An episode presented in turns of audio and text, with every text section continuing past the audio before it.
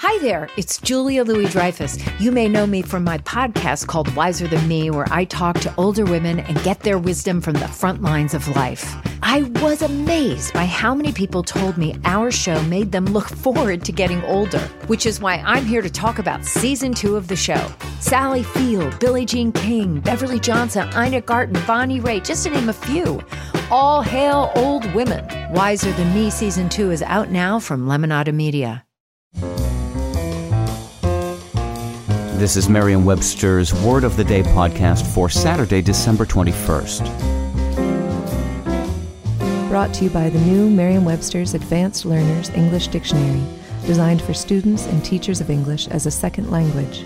Learn more at learnersdictionary.com. Today's word is scofflaw, spelled as one word S C O F F L A W. Scofflaw is a noun that means a contemptuous law violator. Here's the word used from a film review by Kenneth Turan in the Los Angeles Times. For the reality of professional cycling in the Lance Armstrong years was that just about everyone was a scofflaw. That what Armstrong did was not an attempt to beat the system, but rather a willingness to play by the system's demands. In 1924, a wealthy Massachusetts prohibitionist named Delcevare King sponsored a contest in which he asked participants to coin an appropriate word to mean a lawless drinker. King sought a word that would cast violators of prohibition laws in a light of shame. Two respondents came up independently with the winning word, scofflaw, formed by combining the verb scoff and the noun law. Henry Dale and Kate Butler, also of Massachusetts, split King's $200 prize.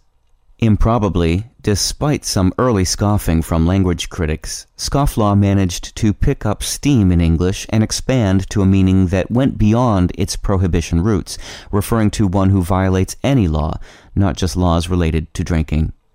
I'm Peter Sokolowski with your word of the day. Visit the all new learnersdictionary.com, the ultimate online home for teachers and learners of English. A free online dictionary, audio pronunciations, custom study lists, and interactive exercises are available now at learnersdictionary.com.